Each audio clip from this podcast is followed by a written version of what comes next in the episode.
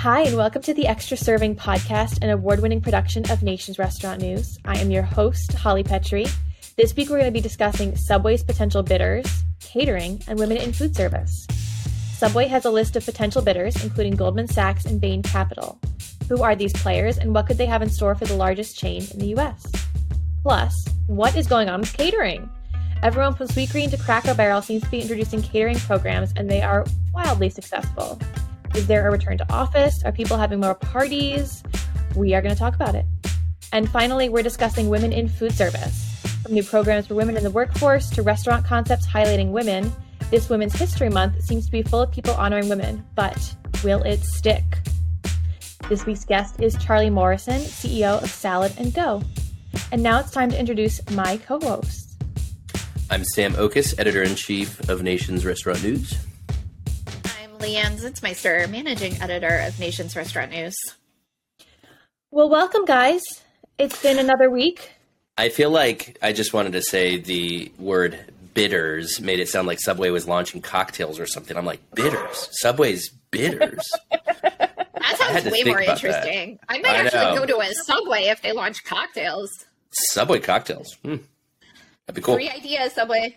There we go. One with pickle juice for sure. I feel like that's like a go to it. it. Come on, Subway and pickle juice. I feel like that should be a, a no brainer. Well, it's like a free ingredient. They just get it out of their tub that they hold their pickles in, right? Like just like right. dump a little bit into their cocktail. Leanne and I went to a class for a cocktail making once, and they made drinks with avocados. So I feel like Subway could also make an avocado drink. True. It's true. Those were good. They were really good. So I feel like you know we're we're just ideating all these things for Subway bitters. That could be their brand name. Subway mm-hmm. bitters a bidder should bid on Subway and then introduce bidders. There you go. I mean, I feel like Goldman Sachs would easily do that. I feel like I could see that. They're like a That's their thing. They're like a shishi kind of thing. I just feel like I could see them doing like, here, Subway, bring in some alcohol. what? you want to set up the story, Holly? yeah. So, really just you know, for we're just di- we're just diving right in because you brought up the bitters. It was a free segue. Come on. um, so Subway has announced that it's up for sale or potentially up for sale. We'll say because they still haven't said that they are definitely up for sale, um, which is a little confusing. But there are some bidders on Subway. Um, and they are Goldman Sachs and Bain Capital in a report that came out um, earlier this week. So, I mean, who are these people? What do you guys think about them? What do you think that it has in store for the future of Subway? Uh, well, to be clear, Subway has said something about. I mean, they have said that they're exploring. They've not said we definitely want to sell the company. They've just said we're exploring it. So you know, so there is at least truth to all this. It's not all speculation. Without what you will, yeah. Right, right, right. Um, and there's a couple others uh, besides Bain Capital, Goldman Sachs. We have TDR Capital and TPG. All of these groups, by the way, have extensive experience in um, in owning food service companies. So nothing too unusual here. Outside of these are some really large uh, organizations taking a look at Subway, kicking the tires by necessity. They're looking at a ten billion dollar valuation. That is not uh, an easy that's nothing to sniff at or nothing to sneeze at. What's that? Whatever that phrase is. Anyway, point is, it's a swallow. It's a, sure, yeah, whatever idiom fits here, put it there. Um, so anyway, I, you know, I think the the significance of this is. I think that these organizations probably see in Subway a ton of potential, right? We're talking about a company that has 37,000 locations globally, um, a very entrenched brand uh, all over the world, um, it's an icon. It's been around forever. It's, got a network of many thousands of franchisees, and it's not had a very good decade or so. Um, the, especially the last five years have not been great for Subway. So when you compare just the potential of Subway with the sort of reality of Subway, Subway, there's there's a, a mismatch there, and so I'm sure that the potential suitors uh, for Subway are very interested in fulfilling that potential. Because if you if you get in there and you and you really try to figure out okay how do you how do you tweak this company so that franchisees are happier because that's something they've struggled with. Franchisees are um, not the, it's been a tenuous relationship, franchisee to franchisor. How do you um, how do you take this brand that is really known for value and get more profit out of it? You know, um, how do you make it more exciting? How do you make it more of the moment modern? All of these things, Subway just has a ton of potential, and so um, and so I'm sure that's what these companies, these organizations are looking at. Of course also they all want to make money. So this is also one of those potential situations where it's like, let's acquire Subway for ten billion dollars. Let's turn it into a I don't know five to ten year project on improving all these things, and then let's sell it for fifty billion dollars or whatever those guys do. I mean, that's just this is this is their model. This is their business model. So, um, so uh, yeah, I guess I should just say, you know, no surprises, no like Dardens. We all were wondering, like, is there going to be another food service group that swoops in and picks up Subway? I don't think you're going to see any of that happening. You're going to see one of these equity groups with just a ton of cash money come in, fix her up, spin it off, and that's just kind of the way things go.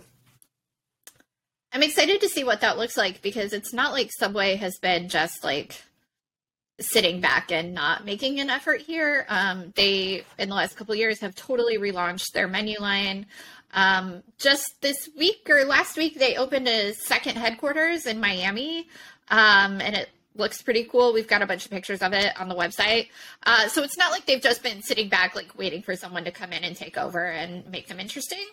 Uh, so I am curious what one of these, because I agree with your assessment, Sam. I'm curious to see what one of these companies will do to further push the limits of, you know, what Subway can be and uh, really reach its potential and hopefully, you know, grab the attention of the consumer. In other news, I'm really interested in um, opening up Nation's Restaurant News second headquarters in Miami as well. I'm thoroughly looking. I think we all are. Yeah, I think I think we we would all agree with that. Um, I'm curious to see what I mean because usually when there's a when there's a sale, there's usually a new CEO installed. I mean, not to say that Subway CEO is on the way out, but um, just saying. Usually, when things like this happen, there is a new regime put in charge. Um, usually, somebody who is a little bit closer aligned with the brand values of the people that purchased the company. Um, and so, I think that that could be really interesting for Subway as well to see somebody new in charge with a maybe something similar to Potbelly, who had this five pillar strategy when when um, their CEO walked in, and in two years has turned everything around. So I mean, it could be that there's this new person in charge who is able to say, "I have this strategy," or it could be their current CEO who says, "Who needs this infusion of cash to say I officially have a new strategy." I'm I'd be curious to see what that is. That's an interesting point because until 2018, um, the leader at Subway was Suzanne Greco, who was the sister of the founder. So Subway was really a family business until, you know, five years ago. Um, and I mean, I think John Chidsey has been doing a great job in the role. Like I said, he's introduced all those changes that we were just talking about. Uh, but that is an interesting point that it would be interesting to watch and see because I think in the past few years, leadership at Subway has been sort of stepping in to fill the role of like it feels like it would be intimidating to take over a family business of that scale. Um, and that you know the family probably still had strong like feelings or opinions on it. So it'll be interesting to see what the next step is in terms of leadership at the company. And it's interesting though because Chidsey has made a lot of changes, right? I mean, the regime of the past five years has really you know shaken things up. I mean, they did a whole menu revamp you know, Subway, which was so focused on customization, switched over to, um, you know, uh, more of a um, uh, different menu model where you could order numbered uh, items. It, you know, they've done a lot to try to get this brand up to modern standards. And it just hasn't worked. And there's a number of reasons for that, right? I mean, for starters, just look at the sandwich competition. There's just so many more brands out there than there used to be. I mean, Subway owned this market about you know 15 20 years ago. And now when you have jersey mikes and firehouse subs obviously jimmy john's i mean these are some major major players that have staked their claim in high quality sandwiches whereas subway's always been a value player. Um, and so they're trying to get it up to speed with those brands and it, it just hasn't really worked. And so um, so and, and Chidsey is also kind of your quintessential corporate guy coming in and changing things up right he was a burger king uh, veteran. Um, and so if it doesn't work there, I'm just curious to see what will work, right? And and the reason why for 50 years Fred DeLuca was able to make this thing work is I think because of it was a family organization, right? I mean, there's something very sterile about you know a big equity group coming in, buying, putting in generic, uh, you know, CEO. Um, you, there's something that has to resonate at the personal level to franchisees, existing franchisees, and potential franchisees. There has something has to resonate at the customer level with creativity and quality. And so these are not easy things to get right, and not just anybody can do it. So it will be interesting to see see what what will come once Subway is acquired. There's just a lot of question marks, so it'll be interesting to see kind of how everything lands, how what exactly happens. Will it be somebody who has more restaurants who acquire Subway, or will it be somebody who has less restaurants? And this is just a big infusion of cash. And I'd be curious to see, Sam, what you were talking about, how they're going to grow this company to be maybe $50 billion, for example, and try to sell it. Like, what are the players that are going to be there to, to buy a $50 billion company? Like, you're narrowing down and narrowing down this this funnel and i just feel like i'm curious to see really what's going to happen now, what's going to happen over the next few years with Subway, because I feel like it's going to be something that we all really want to watch. The last thing I'll say too about all this is, you know, the the first thing that has to happen is make sure Subway doesn't become Quiznos. I mean, Quiznos got to five thousand locations, and Quiznos is now under two hundred locations, and there's a lot of reasons for that. But one of them was I don't, you know, it could not maintain its relevance and was just a, a, series of lots of mismanagement and just all kinds of reasons. But Subway has been um, backsliding significantly for years. Now, one could argue they were way too saturated all over the place. I mean, they hit a peak of like 28,000 locations or something. Um, but they've got to stop the bleeding first and foremost and just again reestablish Subway's place in the lives of its loyal customers. Uh, but yeah, I don't, I, you know, where it goes from there, who knows? I mean, honestly, probably the best thing to do with it, if you can get it back to growth and turn it into, you know, a bigger company, just you know, go public, um, which it has never been. Which is really interesting for a company like that. Family owned for so long, right? I mean, yeah. All right, so let's talk about catering. I feel like it's been really in the news lately, which is curious because I mean, we aren't back to office fully. We're only back to office one day a week, though they do try to tempt us with catering. So I feel like maybe that is happening all across the board. I was um, going to say, got... every time we go to the office, there's some sort of catering involved. So. so I feel like it's a temptation, but we've seen catering pop up. Um, Ron Ruggles just did a great feature for our magazine on catering um, in the uh, casual dining space. So definitely turn to our website to read that. Um, we also have seen companies talking about it in their quarterly earnings report. Cracker Barrel talked about it and how it's increasing in revenue. Sweetgreen talked about how it's increasing in revenue. Um, so, I mean, we're seeing this giant leap in catering. I mean, Sweetgreen and Cracker Barrel just introduced catering. Smashburger introduced it in 2022. Um, so we're seeing these companies start catering at a time when you would think that catering wouldn't really be in the cards because at least people that I know aren't really back to the office and aren't really having parties and aren't doing those things that are big gatherings. I mean, so what are you guys thinking about this? Is it a return to office? Is it I mean, where is this catering money coming from and why are people investing so heavily in it? I mean, it's a it's a I think for a lot of companies just untapped potential, right? I mean, a lot of companies are just trying to diversify the revenue streams. Um, and catering is technically off premises service. Off premises has been the name of the game for years. And so if you've already, you know, explored delivery and if you already explored takeout and drive through potentially, I mean, catering is is just a natural extension of all of that because if you have robust off premises business, then you've got, you know, a general idea of um, you know the packaging required to do catering. You've got a general idea of the, you know the service it requires. The fact that I mean catering is essentially a whole separate business for a lot of these companies, um, and depending on the company, you know can be extremely um, lucrative. Um, and so, so yeah, I mean, I, so it, it's just one of those things where if you've if you've tapped out everything else, catering's just there. Now, remember, catering just basically disappeared for at least a year. Catering was just completely non-existent for most companies. So it's it's making a comeback still. It's climbing back to relevance. The casual brands, as you mentioned, Ron wrote that, that great story for our March issue. The casual brands, especially, um, you know, all of a sudden they've got some off-premises experience that they didn't have before the pandemic. And so catering just makes a lot of sense for them. I mean, to answer your question more specifically, Holly, I do think you know work uh, offices are are filling up again. Um, you know, we're probably a year past the point which it was trendy to say, "Oh, life is getting back to normal." We've been back to normal for about a year now, but yeah, I mean, it's like, oh yeah, normalcy inc- included events and parties and graduations and all kinds of things. And catering's always been a great opportunity. I think, prim- I think probably why catering is is hot right now is just it is sort of a last frontier for some of these companies in the off-premises realm. There's a ton of potential once again, and um, and it just it just makes a lot of sense.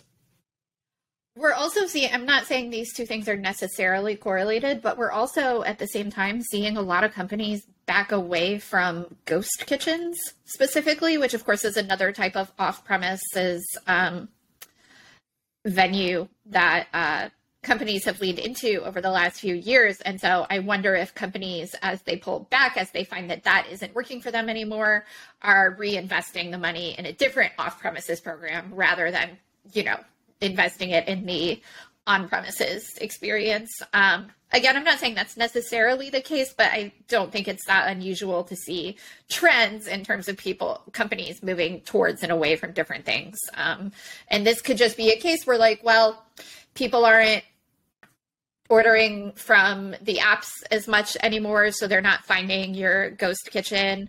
Um, but they are, you know, maybe not having full on parties, but I mean, I, I like I went to a Super Bowl party, for example, and it wasn't catered, but I think there were probably a lot more catered Super Bowl parties this year than in years past. And so that's, you know, it's not like huge societal shifts, but enough of these little changes here and there that result in these sorts of trends in the industry. Yeah, and I mean catering like while we while we necessarily I mean we we jump to oh offices you know, I we've done catering for small family gatherings, right? Like it yeah. just it, instead of going through every single person in our family and saying, "What do you want? What do you want? What do you want? What do you want?" You know, just get a big bulk, you know, order and and you're off and running. So, um, yeah, more of that is happening now, and and I, and I do think there has been a lot of innovation to the catering space to that end.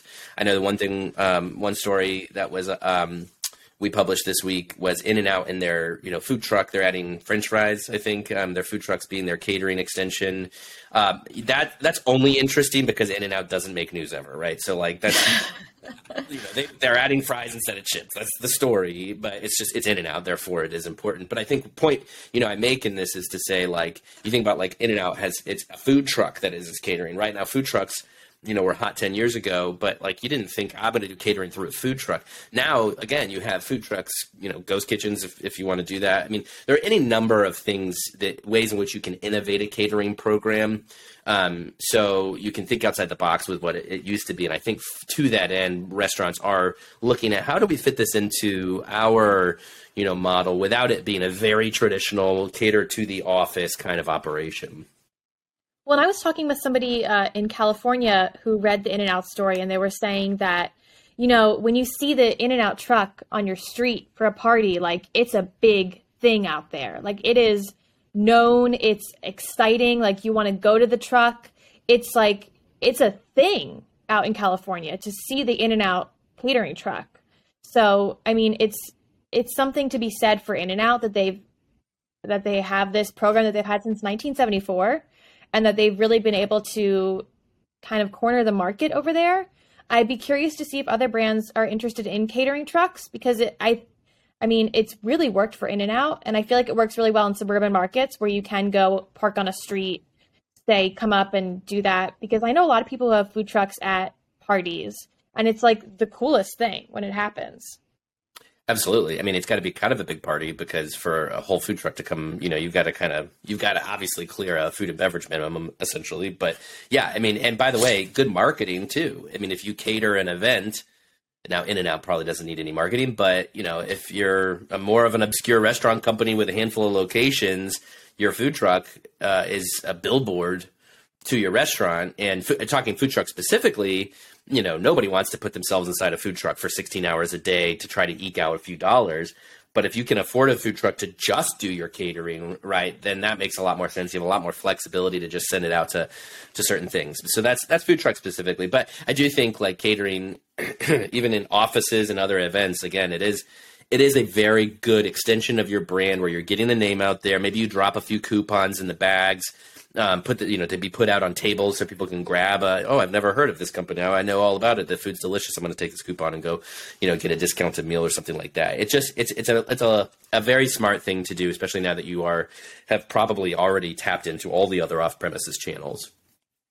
Yeah, that's like when we get bagels, like we know it's from the good bagel shop, and we like use this. we're like, are these the bagels from the good bagel shop? And we'll like specifically eat them if they are, but if they're not, we will, we will not eat them. Sometimes we will if we're really desperate. Brutal. But, The whispers go through the office pretty fast. but going back to Leanne's point about ghost kitchens, um, is that a lot of these big companies are divesting from ghost kitchens, while a lot of um, newer upcoming companies are investing in them.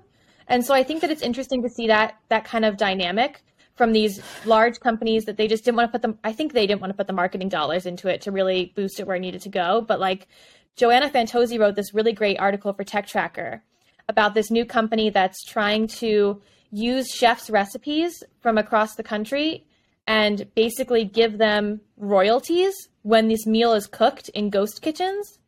And like that's something that's really popping up that like they really want to plan to expand to the US in big numbers and um, it's something that's still in the beta phase, but I thought that was really interesting that smaller companies and we had local kitchens COO on last week that these smaller companies are really investing in ghost kitchens, investing in food halls, investing in these things that are that these bigger companies are saying we're done.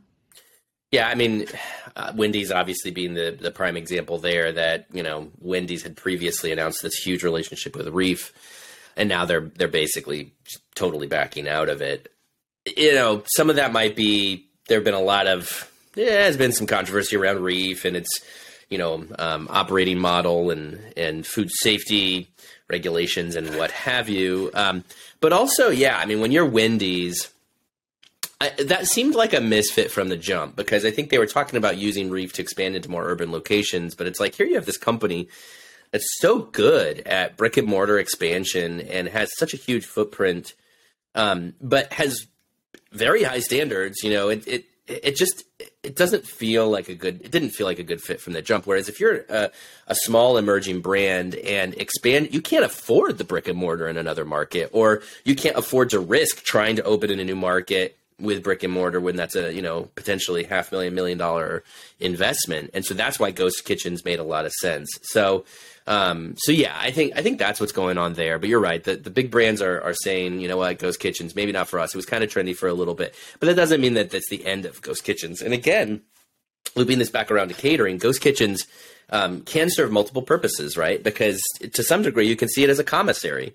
You know, I mean, you can have a ghost kitchen that is just essentially food prep for catering and delivery, and you know, I think that's what a lot of that's what a lot of these brands are doing. Or you can make it into a food hall, which some are doing, right? So we're still figuring out what the end of Ghost Kitchens is going to be. Um, but uh, but yeah, I think uh, I think it is still have a lot of potential for various off premises channels, including catering.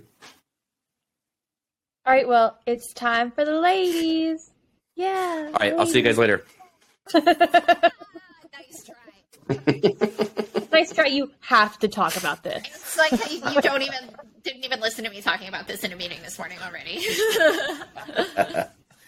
I mean, happy belated International Women's Day, guys. Yeah, you didn't wow. really celebrate us. Wow, your faces. If our listeners could see your faces after I said that, yikes. I'm sure they I'm can gonna imagine. mute myself. I'm sure they're making the same faces themselves. Oof. Yeah, All right. brutal, brutal, Please, man. That was take it we were at away. Women's Food Service Forum last year, and you were like walking around as like the happy man, and it's like all women there, and we were all like, "Shame on you." Hey, I like to think I know my place. I'm not a big mansplainer or anything like that. I cede the floor to you guys. I'm not gonna, you know, whatever.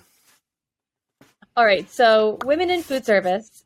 Uh, people have been talking about this for a while. We kind of started with the Me Too movement. There's been a big movement towards gender parity and pay parity. Um, so, I mean, it's been across the industry for a while. Some companies like Starbucks have reached their goals um, when it comes to gender parity and pay parity. Um, Starbucks, I believe, reached their gender parity goal in 2018. Um, I may be wrong on that, but I'm like 90% sure that's right. Um, didn't look it up before I came in here. I was just flying off the seat of my pants. um, against Lance. We do our research over here. Yep. I know because it just it just came to me in the moment. I was like, Alicia, I'm pretty sure told me that. So, um, on our episode of First Bite, go and listen to it if you want the true facts. Um, so because you won't find we don't believe in facts on extra serving. No, we don't. Not at all. Um, so those companies have been reaching these bigger companies have been reaching their goals, but there's also smaller initiatives that are happening. Um, Trust Bay is a new restaurant in New York City that's I saw Leanne laugh, it made me laugh too. um, it's called Trust Bay, and it's this uh, new restaurant that's looking to highlight female chefs uh, in New York City. There's programs that have been coming out that are highlighting women that are helping women. Uh, there is Rohini Dey's organization that's here to help women. I mean, there's just all of these organizations that are here for this International Women's Month, but are they here for good? Are they here to actually like will this make a difference in the industry where we see mostly men in power? I don't want to talk first, Leanne. I'm waiting for you to talk. Jeez. I feel like I'm walking on eggshells over here. Yikes. Okay, listen, I think these programs are great. I think women empowerment is great. I am so sick of always talking about it the first week of March and then not again for 51 more weeks.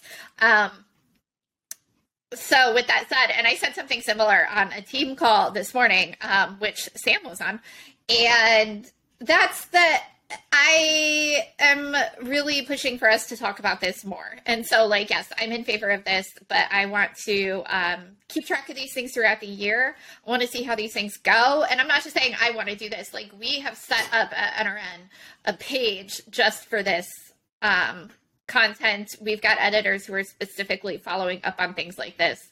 Um, and so I'm excited about the buzz around these programs and these restaurants. And I just really, really hope that it's not um, a flash in the pan because, oh, shoot, it's International Women's Day. We better uh, find some women, stick them on a PR release, and go about our business for the rest of the year. Anyway, um, so anyway, that's my, I mean, that's my, you know, cynical viewpoint. You guys know me, and I think our listeners do by now too. Um, that's yeah. that's my thought. I mean, look, we we laugh about it, but yeah, I, I, I mean, the the deal with all of this is that there is talking points and there's action. And um, we've been talking about gender parity issues forever. I mean, obviously, since you know women in the workplace became a real issue and back to the 70s i assume we've been talking about since then. But in the last 10 years i think in the restaurant industry anyway we've been really identifying it as as there's a real problem. And so we talk about that problem a lot but what we're trying to accomplish at nrn and doing so again to leanne's point with content throughout the year and not just around international women's day is to identify the myriad problems with ge- gender parity today and talk about solutions and those um, companies that are doing a very good job with this. Because we can't i mean it's it, it, you know to compare it to dei um, you know around george floyd in 2020 of course there's lots of uh, attention to you know diversity and, and culture and all these things. But that was sort of around this event and just uh, after you know we still talk about DEI today, but every company around then felt like they had to say something, and they talked about what they would do, but there's then there's no accountability. And and you know not that's not for everybody, of course. You know some companies are are really holding their own, but it's the same with gender parity, which is yeah, of course. In these days, you talk about wanting gender parity, women in leadership positions, but are you doing anything about it? What is the actual action here? Are you walking the walk? And so, yeah, we are we are um, doing this women in food service series throughout this year to hold the industry accountable and to say, don't just talk about it.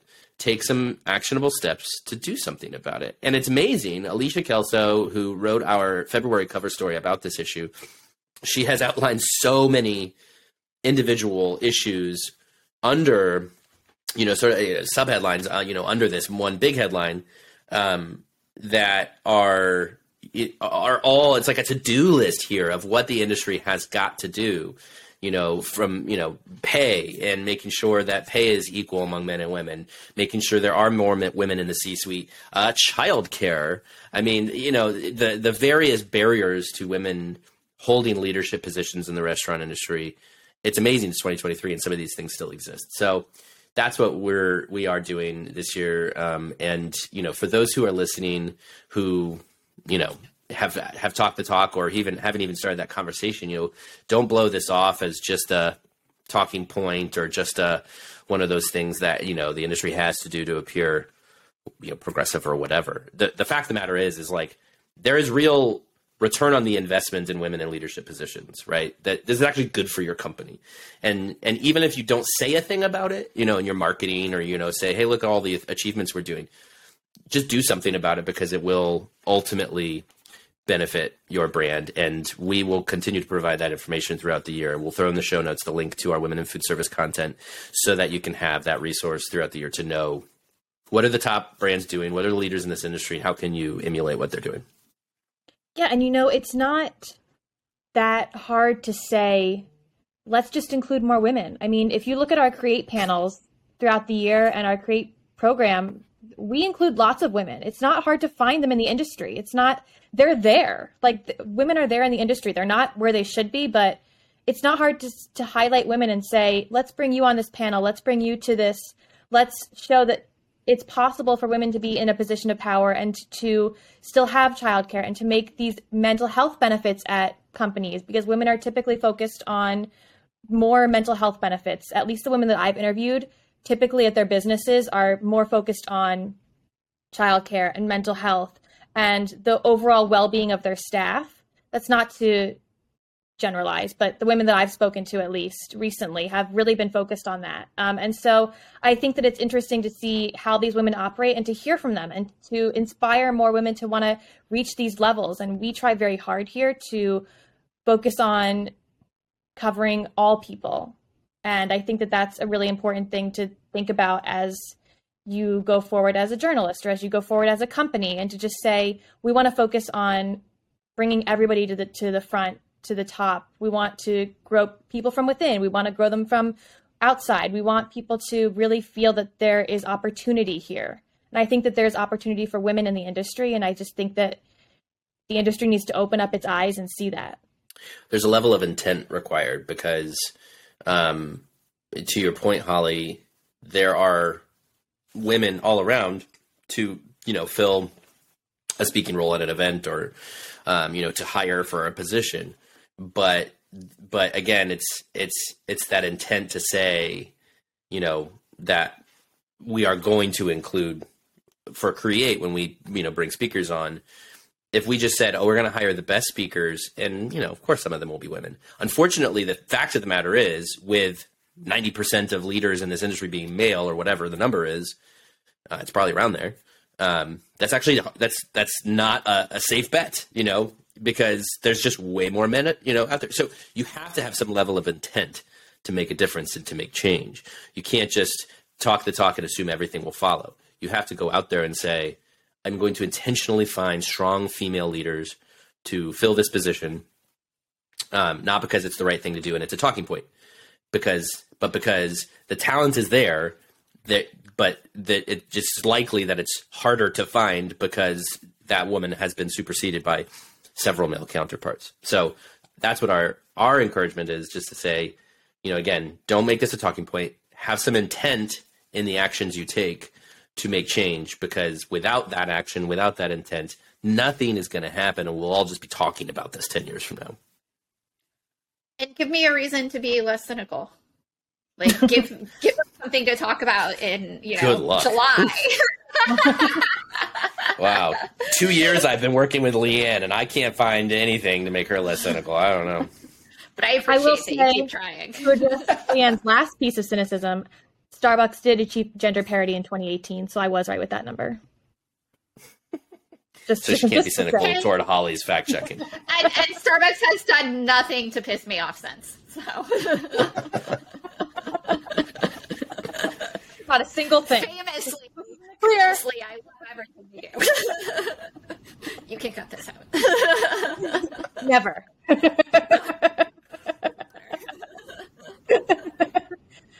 All right, guys. Well, um, it's been lovely.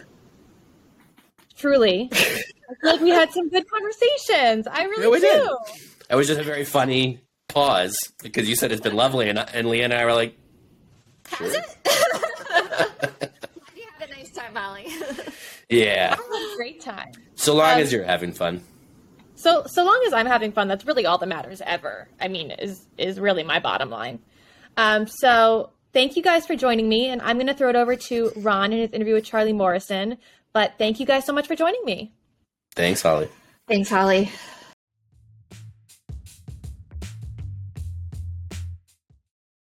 Tell us how long you've been with uh, Salad and Go and kind of where you see it going for the rest of this year. Sure. Uh, and appreciate the time today. I um, I've been here now eight months, and uh, we're having fun, and we're just getting started. But over that last eight months, we have been continuing to prepare this business for scaled growth, uh, not only here in Texas, where I reside, and certainly in Phoenix, where the brand was founded, but throughout other parts of the country. We just opened our first location in Las Vegas yesterday.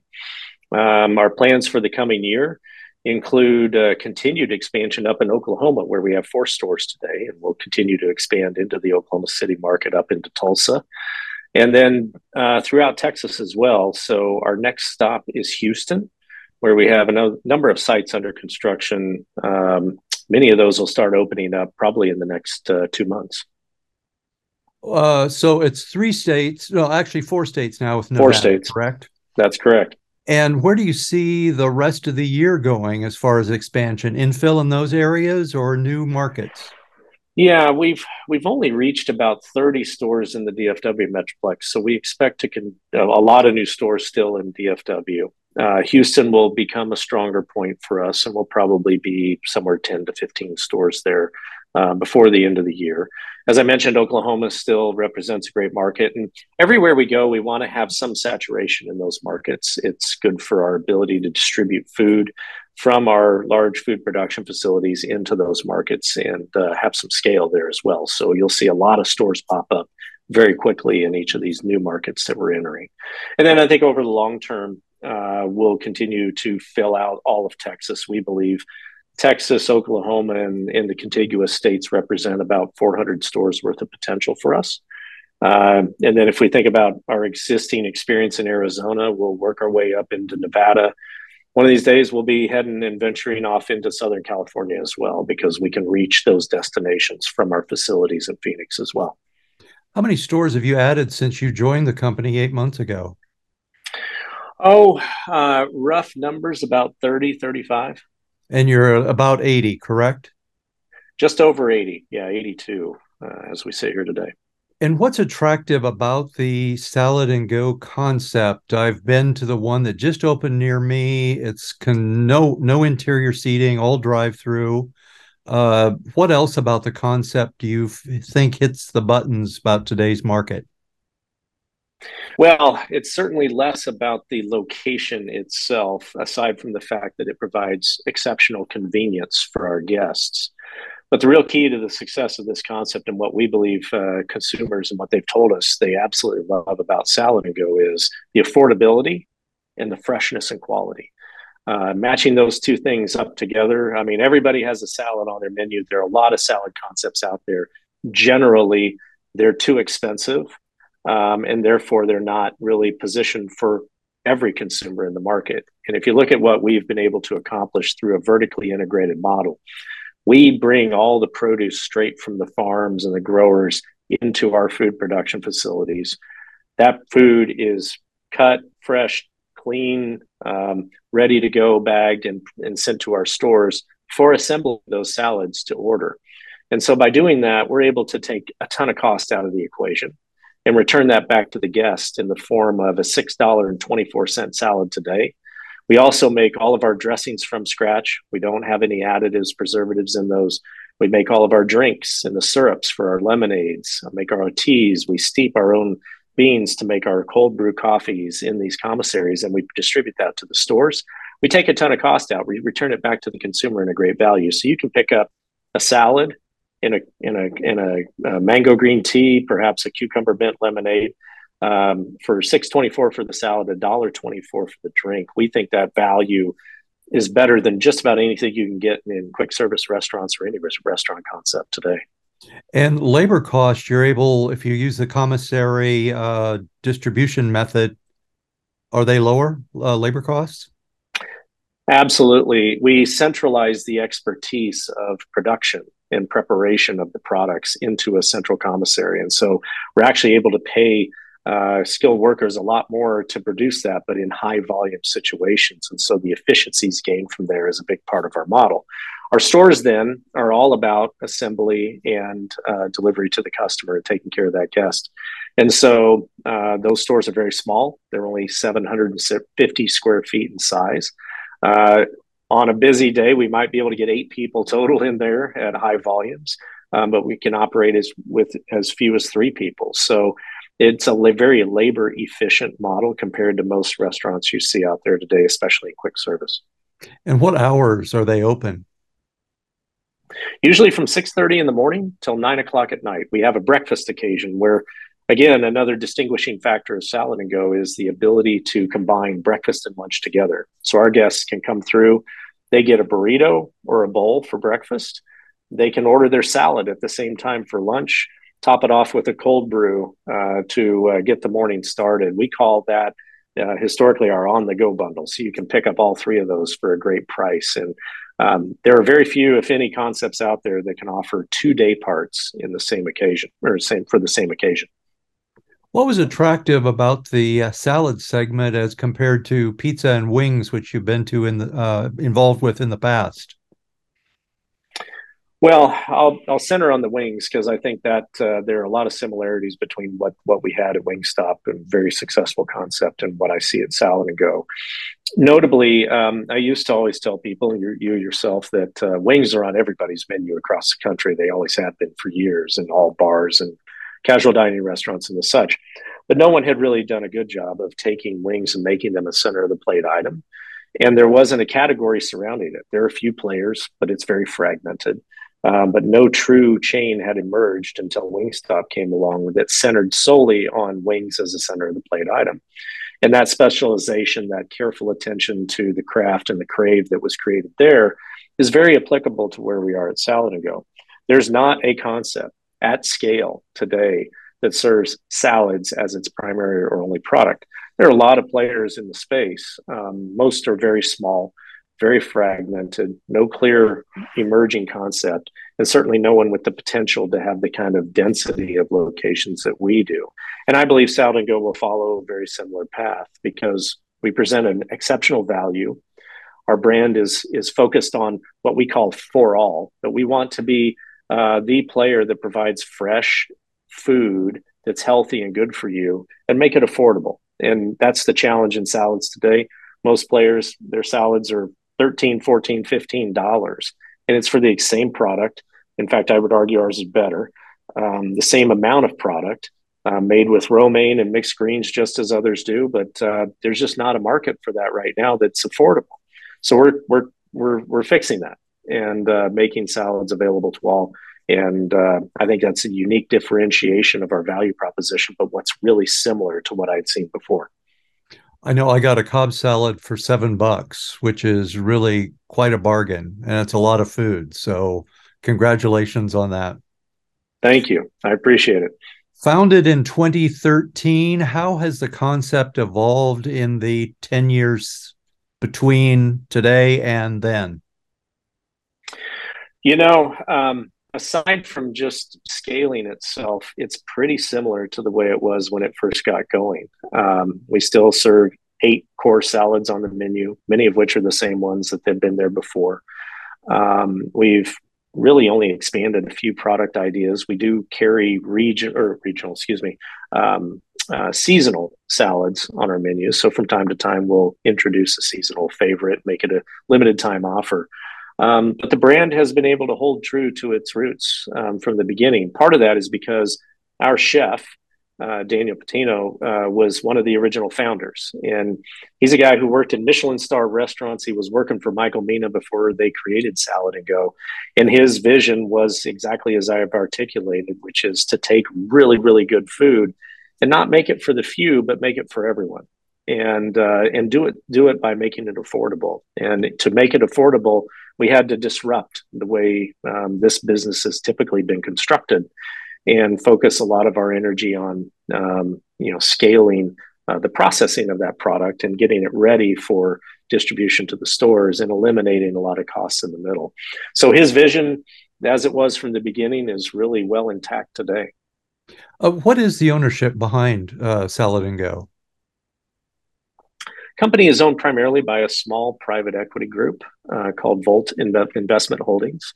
Um, they are a very specialized investor in founder led concepts um, that they love to uh, get in on the very early stages and maintain a long investment cycle and build those business up and partner with uh, either the founders or management teams uh, like the one we've created to uh, grow and scale those businesses.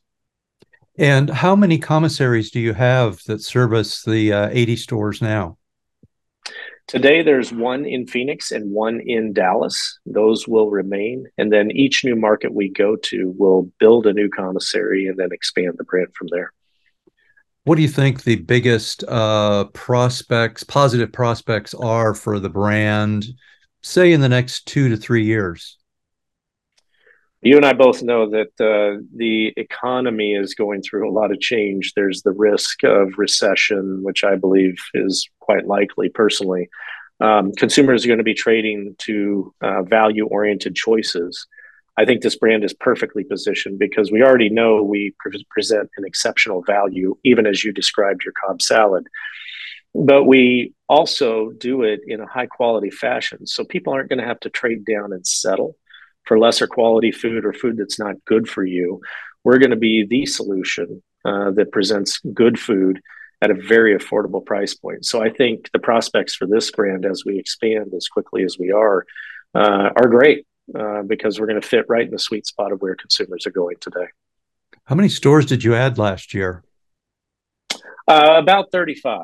Uh, well, about 40 altogether, I guess, um, since I got there. There were a few that were built before me, but uh, about 40. So almost double. You almost double the footprint. Uh, do you plan on doubling in the next year as well? I think we'll get close. Um, you know, we've we're we're making sure we're being smart in the markets that we enter, and we pick the right real estate. So it is a function of making sure that it's ready and available. Uh, sometimes the construction supply chain gives us fits, as it does everybody else in today's world. Uh, but barring any obstacles um, that are thrown at us that we can't control, uh, we would expect to you know see the brand grow uh, materially in size in the coming year. What is the ideal real estate for a salad and go unit? Uh, you know, it's similar to most quick service restaurants. It's going to be featured in a trade zone where people congregate and come together. Um, we only need about 15,000 square feet of property in order to drop one of these in because the building's so small and it's purely drive through. So we can show up in a lot of places. We can be in the pad, uh, you know, a typical pad location in a large uh, anchored center. Uh, we can sneak into the parking lot of a large grocer or maybe a Home Depot or a Lowe's where they have space available to carve out uh, a spot for us. But it's going to be highly visible in the usually uh, go to work uh, side of the road. So we're in in that uh, uh, you know we're in the consumer's mind on the way to work so they can drop by for breakfast that coffee etc so uh, you know traditionally what you would see in most quick service restaurants that's where we'll show up. Pandemic was very good for wings. Will the vaccine era be very good for salads well I, the fact the pandemic was good for us as well but i do think um, the the emerging economic challenges as we talked about um, and the focus that people have on high quality, clean, um, and uh, and and responsibly produced products is going to be our sweet spot. And I think if you call that the vaccine era, I would say those are the consumers that are going to be making sure that their health is first and foremost. And I think we have a perfect solution for that. What question did I not ask about Salad and Go that you'd like to answer? Oh boy. Um, you covered a lot of ground, Ron. Um, not much. Um, you know, I think one thing you will see uh, in the coming months is um, a uh, a big awareness campaign where we're going to start really trumpeting this brand and people are going to talk about it. So if you're in the Dallas Fort Worth area or in Phoenix, uh, you're going to really start to hear about this brand in a big way. And so I'm excited by that uh, because it's time to tell the world uh, about this great concept and and use that as a means to step on the gas and grow faster. Well, thanks for your time today, Charlie.